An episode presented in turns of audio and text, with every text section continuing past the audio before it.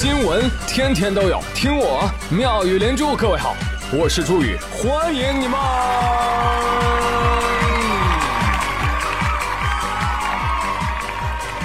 谢谢谢谢谢谢各位的收听啦！本期节目由量子波动仪录入，あれ听到会有灵魂环绕之感。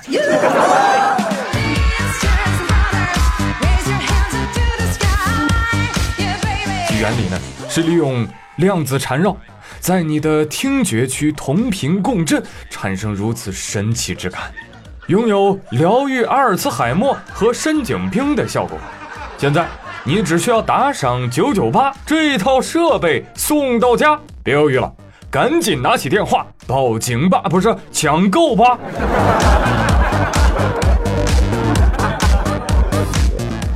哎呀，惭愧惭愧。哎呀，其实我呢并不是这个概念的创始人啊，呃，这个创意来自于谁呢？北京某教育机构组织的学生量子波动速读比赛。看现场，几十位学生蒙上眼罩，把书本在眼前这样翻呐翻呐翻呐翻呐，反复的翻啊！培训人员说了，我们的学生一到五分钟就可以看完一本十万字左右的书籍哦。哎呀，不仅快，我告诉你啊，我们的学生还可以把这本书的内容完整的复述出来。哦哟，这么厉害！嗯，你可能还不知道。这个速读的方法呢，最初是由日本人飞谷由美子研发的。飞谷教授说了，即便是外语书没得关系，翻书的过程也能激发大脑迅速的翻译。哎，就哪怕你闭着眼睛啊，你都能感觉到书本的内容在和大脑发生感应。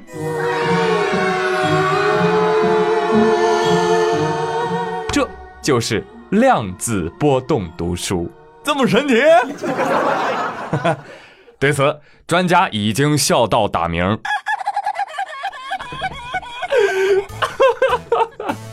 好了，专家，我已经知道你的态度了，能说话吗？现在？可以，可以。哎呀，笑得我眼泪都流出来。哎，这个完全没有科学根据啊！这个，呃，这文字不会通过。翻书形成波进入到大脑的，对呀。哎呀，专家，你量子力学你没了解过吗？你从微观上来说，这个书本当中的知识啊，它就是以书子的形态存在的啊，也以书波的形式分布在空间。这。就是书本的波粒二象性。当你高速翻书的时候，能够增强其波的属性啊。根据测不准原理，发生量子隧穿效应，使书子穿越眼睛视蕾进入大脑。专家，你不懂不要乱讲啊！你的病情已经无药可医了。哈，但是我发现这个量子波动的速读法呀，它一般呢只适用于夏天。啊，呃，天一凉呢就不能用了啊，因为容易感冒。另外呢，受此新闻的启发啊，我记得我在很早之前就发明过一种渗透复习法。你晚上睡觉前，你把书本垫在脑袋跟那个枕头之间，这个知识会从浓度较高的书本向浓度较低的脑袋渗透。Amazing，哎，以此达到夜间复习的效果。啊，非常的搞笑，不是高效啊！哈哈。好了，回来啊！我明白，大家在听到这种新闻的时候呢，都会有一种魔幻感，纷纷发出感慨：量子波动读书太假了吧？不可能读那么快那么多呀！哎，但是量子波动进食，我觉得还是有可能的啊！干啥啥不行，吃饭第一名。还有朋友说，我明白了，这些书啊，其实就是翻页动画，小的时候不总玩那种吗？哎，一分钟就看完一本，毫无压力。好啊，别取笑人家了。我看到的可笑的背后叫什么？可悲啊！哎，网友一般总嘲笑说，你老年人容易上当，可是这些孩子的家长，你们算算多大？三十来岁，年轻人怎么也这么容易上当受骗呢？这就是社会的整体教育焦虑啊！自己钱没挣多少，不想下一代跟自己一样平庸，哎，想让孩子通过这种路子弯道超车嘛？啊，结果没想到翻车了，对吧？所以有的时候啊，你知道人怎么能活得平静淡定吗？就是不得不正视自己父母的平庸、自己的平庸和孩子的平庸。先认识自己，接纳自己，才有可能改变自己。说的有点深了哈，嗯，你们慢慢品，慢慢品啊。反正总结一句话：人生路上从来没有什么捷径可走。别动不动遇事不决，量子力学解释不通，穿梭时空啊，都影响到正主了，你没听说过吗？说小孙是国内 top three 高校研究生毕业，美国读博，今年回国搞科研，还是准备研究他的专业量子力学。但是近来呢，小孙啊想寻找另一半时，却屡次碰壁。每次和相亲对象说起自己的专业时，对方都会立刻把他拉黑。哎，直到上周，小孙啊终于遇到了一个单亲妈妈啊，勉强愿意与他共度余生。妈妈直言不讳地说。这个量子速读的课程费也太贵了。你既然会量子力学，好了，那咱这学费啊，正好就可以省了呀。婚后，你不是学量子力学的吗？怎么家里的洗衣机都修不好啊？要你有什么用？科学的问题就用科学去解答。那对量子力学感兴趣的朋友，不妨去从那个特别有意思的薛定谔的猫开始研究研究啊。具体请百度。好，继续来讲生物科学。最近台湾高雄有一个高中女生啊，过马路的时候差点被车给撞飞了。为什么？不是因为闯红灯，是因为她把红灯的颜色看岔劈了。高。实在是高，哎呀，这个怎么回事呢？啊，去医院一检查，发现眼睛坏了啊，成为了后天色盲者。经过医生的仔细询问啊，排查各种因素之后，基本可以确定是因为他每天玩手机超过十个小时，而且呢，夜里喜欢关灯看视频，就患上了蓝光诱发的后天性红绿色盲啊，我的眼睛啊，长时间受到蓝光的照射，视网膜上有一些这个细胞啊，就大片大片的坏掉了。啊，所以才造成了这种结果。天哪！看到这个新闻，吓得我赶紧把手机调成了护眼模式。啊，好棒，又可以接着玩了呢。再说了，姑娘，手机那么好玩，为什么要摸黑玩啊？用不起电，你可以点个蜡烛嘛，对不对？嗯。哎，不对呀。嗯。弯弯不是可以用爱发电吗？哎呀，这真是条好新闻呐！啊，随手转发正能量，朋友们，赶紧的把这条新闻转发到你的家庭群当中去啊！尤其要艾特妈妈，看到了吗？妈妈，全球首例，在此之前根本没有人因为玩手机把眼睛玩坏，你都是在吓我。但是你放心，妈妈，我也不会肆意伤害我的眼睛的。你看新闻不说了吗？这个女孩每天玩手机超过十个小时，这么着吧，我以后每天都玩九小时五十九分五十九秒好了。完美，刚好没有过量呢，没有多一分，也没有少一分，一切都是刚刚好。处女座听到这个要高潮了是吧？最近江西吉安男子高速违停被警察查了，警察跟他要驾驶证，他就是不给。为什么扣分啊？你有没有驾驶证啊？有驾驶。如果有驾驶证，你是不是让我走？你有驾驶证为什么不敢出示呢？你又扣？你为什么不出驾驶证呢？你又扣分啊！快点快点，停的越久越危险啊！要智能狗。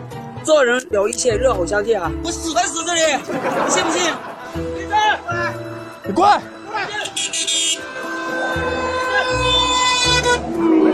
我的天哪，太危险了吧！交警赶紧把他拉回来，但是他依然尝试威胁、贿赂、拉扯交警。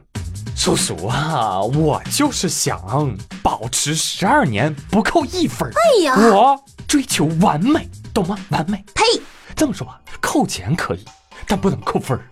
亲，亲，你是吃了扑棱蛾子吗？怎么那么能闹腾？十二年了，不吃药的吗？要听医生的话。所以检查叔叔还跟他叨叨什么呢？巨婴怎么可以开车？直接吊销驾照完事儿了，是不是？零分开始，零分结束，做一个。骄傲的零，不要嘛，完美。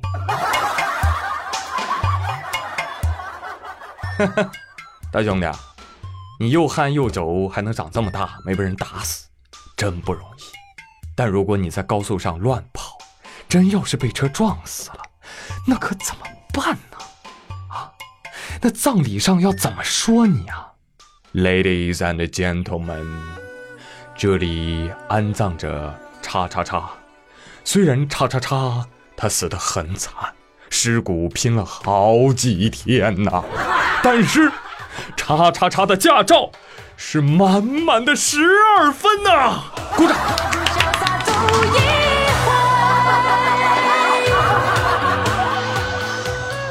突然，一个参加葬礼的人说：“哈，你这么完美，怎么还违章呢？快跑啊！棺材板压不住了。”不过很可惜啊，他最后只是被行政拘留十天，罚款五百啊，扣没扣分，成为未解之谜。反省你自己吧。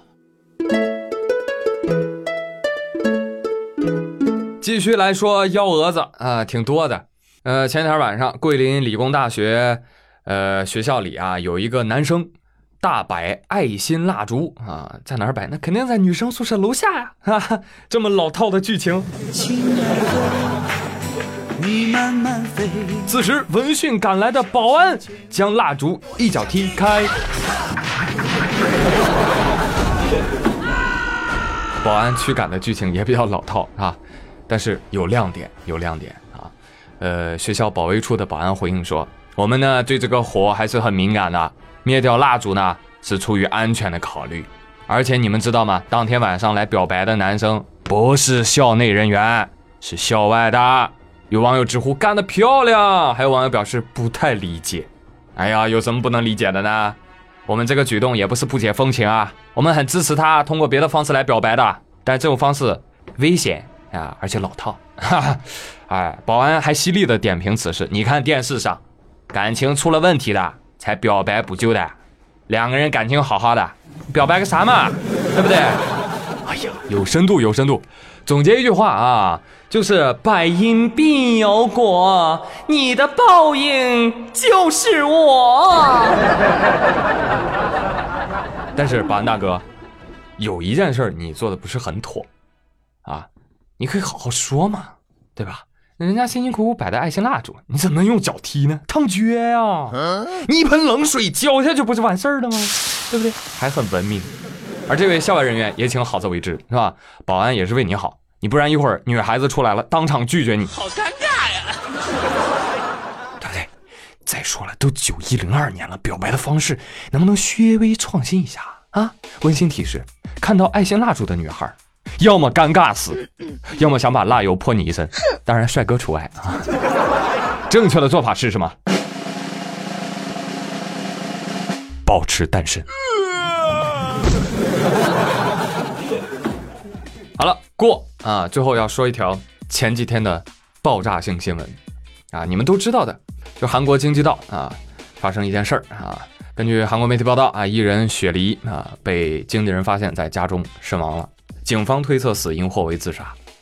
呃，雪梨之所以被中国的网友关注，是因为她出身女团，然后出道以来呢，一直又是队内呃非常有高人气的这么一个成员。二零一五年的时候呢，雪梨她退出了团体，然后以演员的身份，呃，出现在荧屏上。但是呢，她退团之后啊，呃，多次因为作风大胆饱受争议。什么作风大胆？就是穿的大胆一点，知道吗？就就这样，就这样啊。嗯，根据申告书呢，推测说雪梨患有抑郁症。然后有很多的网友呢分析说，这个抑郁症啊，跟她遭受网络暴力不无关系。当然啊，我们说抑郁症的成因是复杂多样。不宜做过度解读，但是网络暴力一定是无法抹去的重要因素之一。当你明确了这一点之后呢，你再看互联网上很多人发的感慨，可能就能看明白了。啊，很多网友都在说，他生前遭受了很多的网络暴力，但是仍然尽量的善良。可是直到他死后，才有人开始反省暴力，对吧？不就那句话吗？当你开始死去，全世界突然爱你，干啥呢？难道人的宽容和理解都是留给死者的吗？啊，这个时候键盘狗依然可以喷他啊！怎么这么脆弱？一点批评就接受不了了吗？你这个样子怎么做公众人物？给老子闭嘴！大傻逼！是你觉得就是一点批评，你一点儿他一点儿，汇聚起来就是恣意汪洋的黑暗洪流，你懂吗？贱人，垃圾！你怎么不去死？你真恶心，真不要脸，装什么？你好作呀！赔钱就知道吃，你要死胖死你！装什么装？关你！就知道吃，胖死你！你要死啊！当一个人啊，这个是个人呐、活生生的人，他哪怕是个公众人物，他也是个人，他接收到了铺天盖地的谩骂、讽刺、批评，换做你，你受得了吗？可以说，没有人可以做到不在意别人的评价，没有人。但是你知道吗？每个人的家庭成长环境、受教育的程度、遭受的苦难、复杂的经历，都是不同的。你怎么能确定？你怎么敢确定你的认知就是对的，而非我族类，其心必异，我必骂之而后快，人人得而诛之呢？所以有的时候，朋友们，尤其在互联网上，别那么武断的做出刻薄的评价。有的时候可以多关照一下自己的内心，内心世界是否平和中正。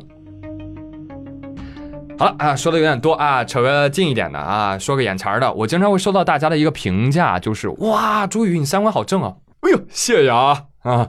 但是我拒绝啊，我我不想要这个评价。What？其实当你做出这个评价的时候，你夸的也不是我，哈哈，你夸的是你自己。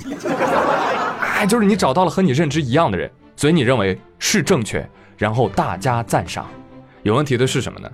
有问题的是，有些人一旦立起了自己三观超正的 flag 之后，哎，我是对的，就会自觉不自觉地举起他四十米的三观大刀，对着别人剁切劈削砍了。所以你到网上看去，网上互喷最厉害的人，没有一个不认为自己三观正，都觉得啊是对方需要得到我的教化，重新做人。来，我骂你是因为我在救你，大傻逼！拜托，你骂人就是你情绪管理失败而已啊！哪怕是生活当中爸妈骂孩子也一样。什么我骂你是因为我爱你呀、你就是情绪管理有问题，你知道吗？因为你爱我，也可以好好说话。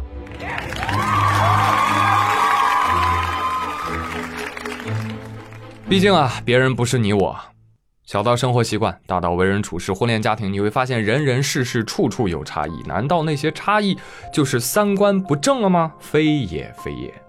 三观的一个显著特征就是它有多样性，它不唯一。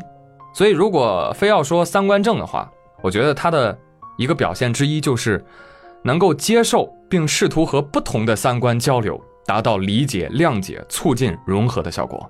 那只要这个三观它是积极无害、动态调整的，它就是可以接受的。所以从小到大，我们经常会说：“哎呀，我毁三观，哎，我重新认识了这个世界。”就是接受了无数次的三观毁灭、重组、重新上路。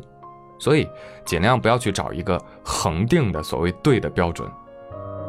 如果非要说一个的话，我认为严于律己而宽于待人，就是一个拥有好三观的人的显著外在表现。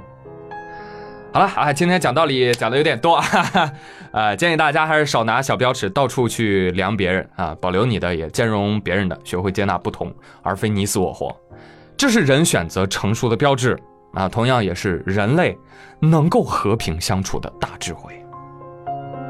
有朋友说，哇、注意三观好正哦，这真是个好节目。还有粉丝说，你看妙莲珠粉丝素质很高，没有键盘侠，是的吗？告诉你啊。是因为恶毒的，比如莫名其妙的给我留言说“朱宇，我希望你去死”这样的留言评论都被我删掉了，精神不正常的网友被我拉黑了啊，更多的私信你们也看不到而已了。